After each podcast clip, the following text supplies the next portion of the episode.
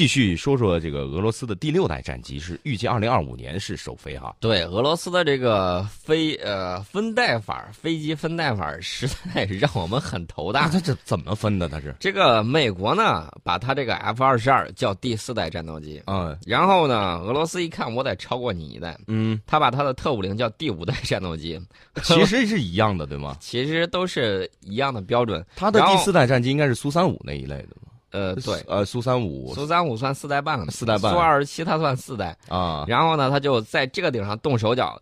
这美国人一下叫了十几年之后，说我这就是四代机了，典范呢。所以我们为什么我们的歼二零刚出来之后，很多热心的这个网迷啊、嗯军迷都在写啊，我们的黑四代出现了。啊，它其实就是按照美国的这个标准画了四代机，但是美国现在终于明白过回过味儿来了，说嗯这不是被俄罗斯口头上占便宜了吗？不行，我 F 二十二我也是五代机，我 F 三十五还是五代机，那它之前又得追溯到之前，我们还有一代机、二代机，然后再弄出来个一代机，一代机变成了二代机，二代机变成了三代机，是吗？所以这就非常的乱。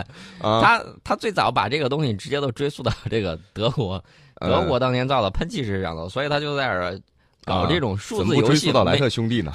呃，搞这个数字游戏很没有意思的。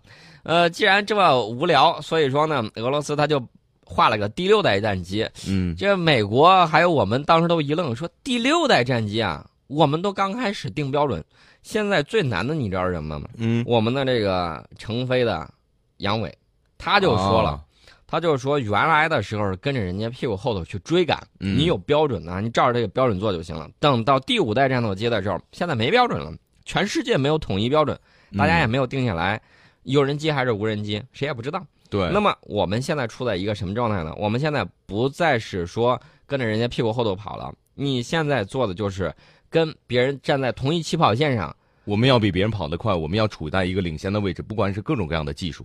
对，你需要怎么做呢？你跟美国站在同一起跑线上，就是在第五代战斗机这方面，嗯你就得自己定标准，你得参考参考他定的什么标准，你自己定了什么标准。然后呢，比如说之前我们这个五代机定的标准就是嗯超隐身性能，然后超机动性能，嗯呃，还有相应的这个超音速巡航，嗯呃、四个 S 吧，就定这些标准。美国最先定了这些标准，美美国呢，他把这个标准先先是美国空军也提这个标准，提完标准之后呢，给洛克希德马丁公司呀，给波音公司把这个标准发给他们，发给他们之后，你们每个人提方案。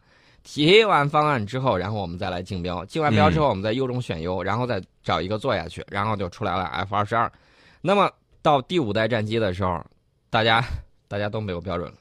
嗯，就不知道有人还是无人，不知道新一代的武器技术啊，什么什么什么，啊，都得去自己去考虑，自己去琢磨啊，嗯就是等于说前头好像是一团迷雾，嗯，大家各自按照自己对下一代战斗机的这种理解，嗯自己往前探索。呃，我个人认为啊，下一代战斗机肯定还是有人的，就是所谓的第六代战机嘛。对，还是有人的。嗯，但是俄罗斯这个画法又不一样了。俄罗斯说我特五零是第五代，那我我第六代战斗机是高超音速飞机，高超音定位到这儿了。第五代不就有高超音速飞机吗？问题是美国在搞这个，啊，我们搞的这个五十四也是一样的，高超音速飞行器。嗯然后呢，我们没有把它定定义为第六代战斗机。嗯，俄罗斯又在这个标准问题上呛了个尖。就是俄罗斯，我现在觉得就是它有一个技术，它就去呃划一代，比如说高超音速，然后什么以后雷达再突破了第七代，然后武器再突破了第八代。那那倒不至于，那倒不至于。嗯 主要就是俄罗斯可能他的这个想法，一个是他要占这个口头上便宜，嗯另外一方面呢，他发现中国还有美国都没有定义这个空天飞机的这个标准。既然你们没有定义，我定义，啊，我定义完了之后，最起码在舆论宣传上它是有利的。嗯一说我第六代战机了，你们还搁这第五代这儿晃荡了，一边凉快去吧。嗯这是一方面，另外一方面呢，我们可以看到俄罗斯可能他对下一代战斗机的这种使用，嗯，他的这种思路跟我们不一样。你你要知道，俄罗斯的这个思路有时候战斗种族的思路跟我们确确实实不太一样。我们觉得，比如说啊，这个飞机是吧？嗯原来就有过这样的例子。呃，我们觉得你这个液压油可能流动的不太顺畅。啊，按照正常的思路，你觉得应该是怎么办？我把管道弄顺畅不就完了吗？，对啊，你知道他怎么办？他怎么办？把管道卸了他倒不是把管道卸了，啊？我把你这个，你不是抽不动吗？是吧？我把泵的这个抽力加大不就完了？你你看这个思路跟平常人是不一样的。对，他加一个大泵，然后就使劲抽，他他搞这个，是就比如说这个门锁了，我们没有钥匙，我们去找钥匙，他们是直接踹门直接踹门就进来了啊，他是搞这个简单粗暴啊。啊。所以说呢，你就看到这个国与国之间的这个设计思路确确实实是不一样。嗯那么俄，我估计啊，我判断俄罗斯除了有上述的原因之外，他对第六代战机的这种使用，他应该是有他自己独到的这种思路在里头。嗯呃，但是从另外一个角度来看呢，就是它俄罗斯第六代战机的实验样机将在二零二零年后的两到三年内升空。你直接说二零二二年或二零二三年不就完了吗？对啊，大家不要忘了，我们的五十四现在是飞的什么情况？嗯已经多次实验，多次成功。美国就说我试验了，呃实验实验失败了一半儿。就他们的六代战机可能要等到二零二几年，我们可能再过两三年也差不多了。我们定义的不是这个，嗯要是按照俄罗斯这个标准，应该是我们现在是走到前面了。啊，美国其次我们应该是第七代。美国其次，嗯然后这个俄罗斯呢，你看到了，他说了，到二零二三年左右，呃，他才去搞这个东西，他才嗯能够把实验样机做出来，那就说明俄罗斯在这方面，空天飞机方面它是落后的，嗯高超音速武器它落后了。那么它这个飞机呢，他说外形已经确定了，单座具有超机动性能的多功能战机。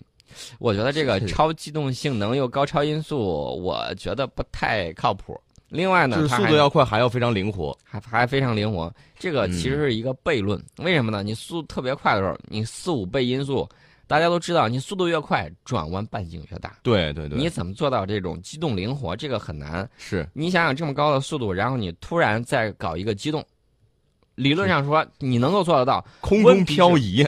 问题是 嗯你这个飞行员的过载特别大。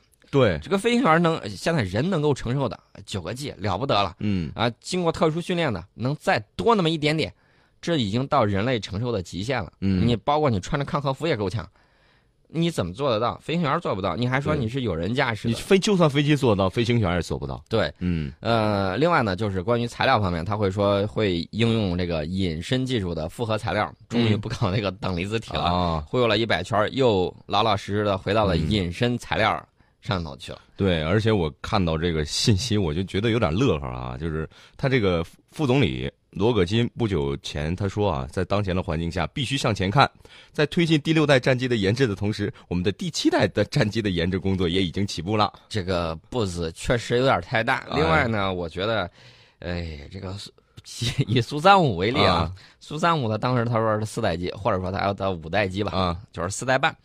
他非要把这个东西说的很牛，其实呢，咱发现也就是米格二呃，应该应该是苏二十七的嗯，最新改进版、改良版，改良版对。然后呢，这个他经常搞这种实验，搞完实验之后，比如说苏三零 MKK 嗯给给谁了呢？给了印度。印度是说，哎呀，这个型号应该是比给中国的先进。嗯，呃，我们才不傻呢，我们不要你这种试验版，我们要的就是成熟版本，然后按照我们要求来的这种版本。嗯这个这印度装备了这个东西之后，用用了很长时间，嗯然后他说啊，保养也不是太给力，反正一半的飞机趴窝了啊，没法飞了。这不，跟他同样上当的还有谁呢？越南。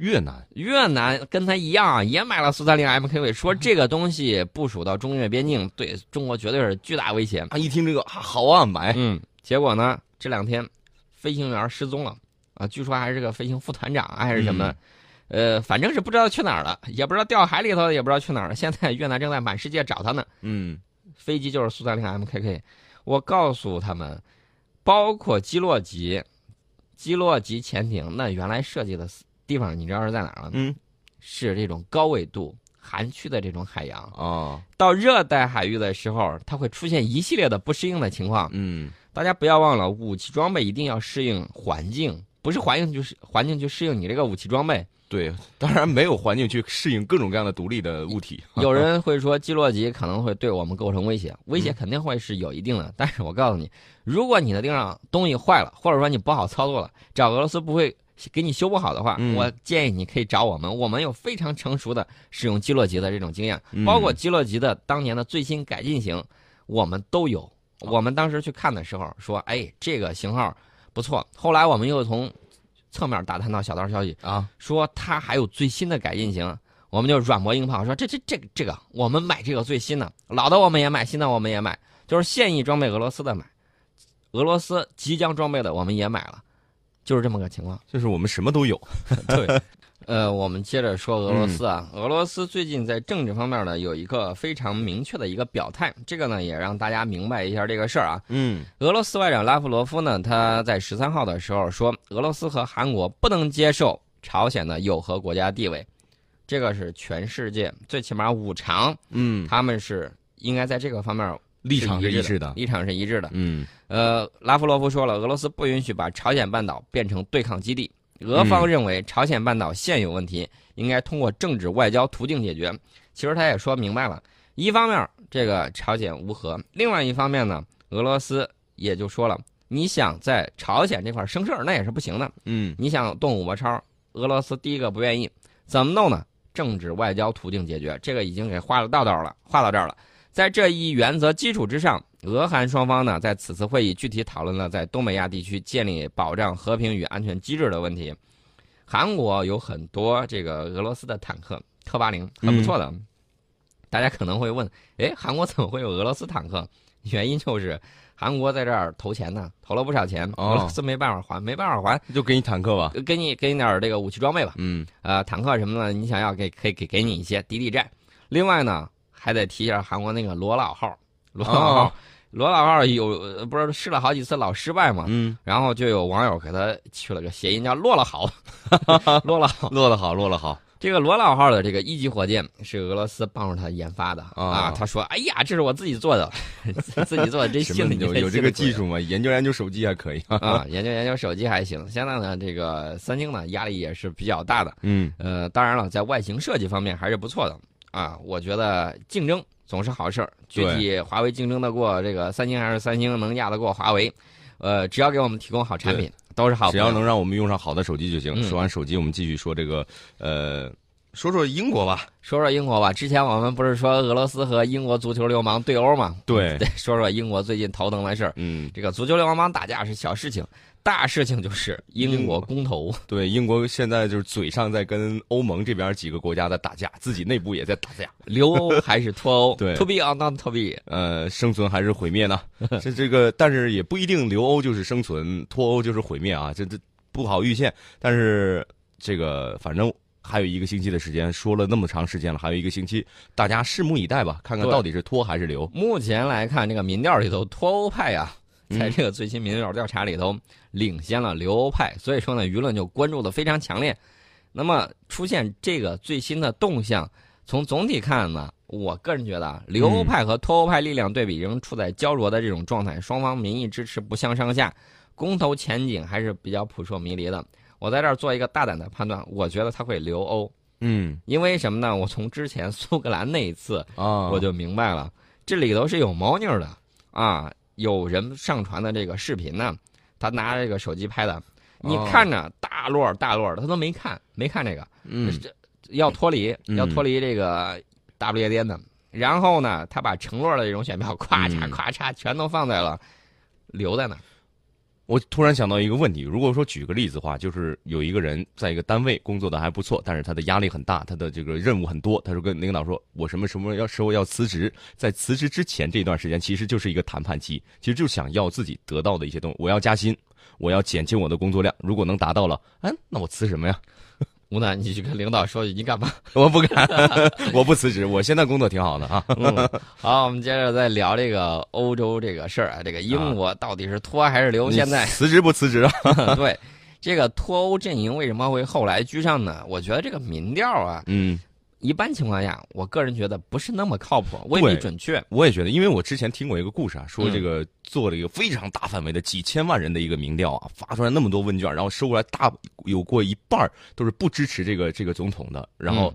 呃，最后结果这个总统还是当选了。当选之后说，这个分析里面是有个什么猫腻呢？就是一般会填这个选票的，其实都是不支持的人。比如说，突然发给我一个选票，这个宋伟老师是好人还是坏人？如果是好人的话，我当然不会 填这个选票。我说什么玩意儿？如果说哎，宋文老师是个坏人，哎，我一看他这这这人坏，我就肯定画个坏给发上。我特别想让大家知道，特别想让他下去。所以这里头有很多的这种技术操作手 法。另外呢，你刚才提到这一点，美国的就经常出现这种问题，民调呼声很高，是选举得票也很高，对但是问题就是不当选，什么原因呢？美国的这个选票制度还有另外一个嗯，选举人票，人家一票顶你 N 多票，你那么多票都不算，哦 你说这算不算是作弊啊？制度作弊？也算是一种吧。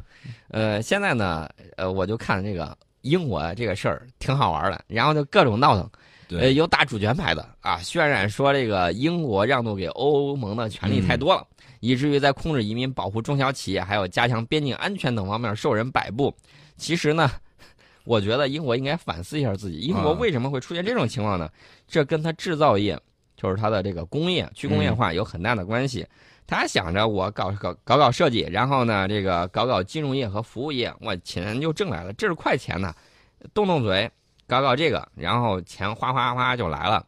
那么它的制造业也是空心化，然后我们就有疑问：你有技术吗？你有资金吗？嗯你有专家吗？都没有，都没有。你跟我说什么呀？都没有，你就老老实实接受我们投资就对了。他都没有的情况下，他现在还想搞这些东西，你制造业你如何能够养活得了自己？所以说呢，金融是给实体经济服务的，而不是凌驾于实体经济之上的。凡是这么玩的，大家都去参考一下门阀政治到底是怎么最后崩溃的，大家可以去看一下这个。对，具体脱欧还是留欧，反正我一直觉得，就是真正要辞职的人，真正要分手的人，是不会说那么多话的。卡梅伦说了，嗯说留欧将加强英国在欧盟的影响力。啊卡梅伦先给大家打打气儿，然后这个伦敦的这个新市长啊，呃，萨迪可汗他就说了，警告欧呃警告英国人慎重考虑脱欧经济影响，尤其是经济方面的影响。呃，他就说了很多。嗯那既既然大人物都出来站台了，我觉得，呃，这个英国呀，最终极大的可能性应该是还是留在欧洲。但是具体是留欧还是脱欧，到底脱欧派和留欧派谁能胜出，估计是不到最后一刻不能见分晓啊。你说咱俩这个直接都给人家剧透了，其实再看这种戏在前台表演已经没有什么意思了，哎对吧？就是其实你你大概分析一下就知道怎么回事了嘛。我们平时结合到生活当中，对吧？谁有谁真正愿意、真正想辞职、真正不想在这干的人，还说那么多话，还提那么多要求，对不对？他其实呢，他就一样。嗯呃，如果英国真的脱离欧盟了，咱就说它的赖以生存的这个金融业啊，嗯啊，金融业这块儿，你想想，你已经不能当离岸平衡手了，那么你怎么挣钱呢？钱得过了你的手，你才能嗯留下来一些。你如果不过你的手，那那不好意思，泡沫了，马上就要刷刷刷刷刷刷刷就没了，那就不好说了。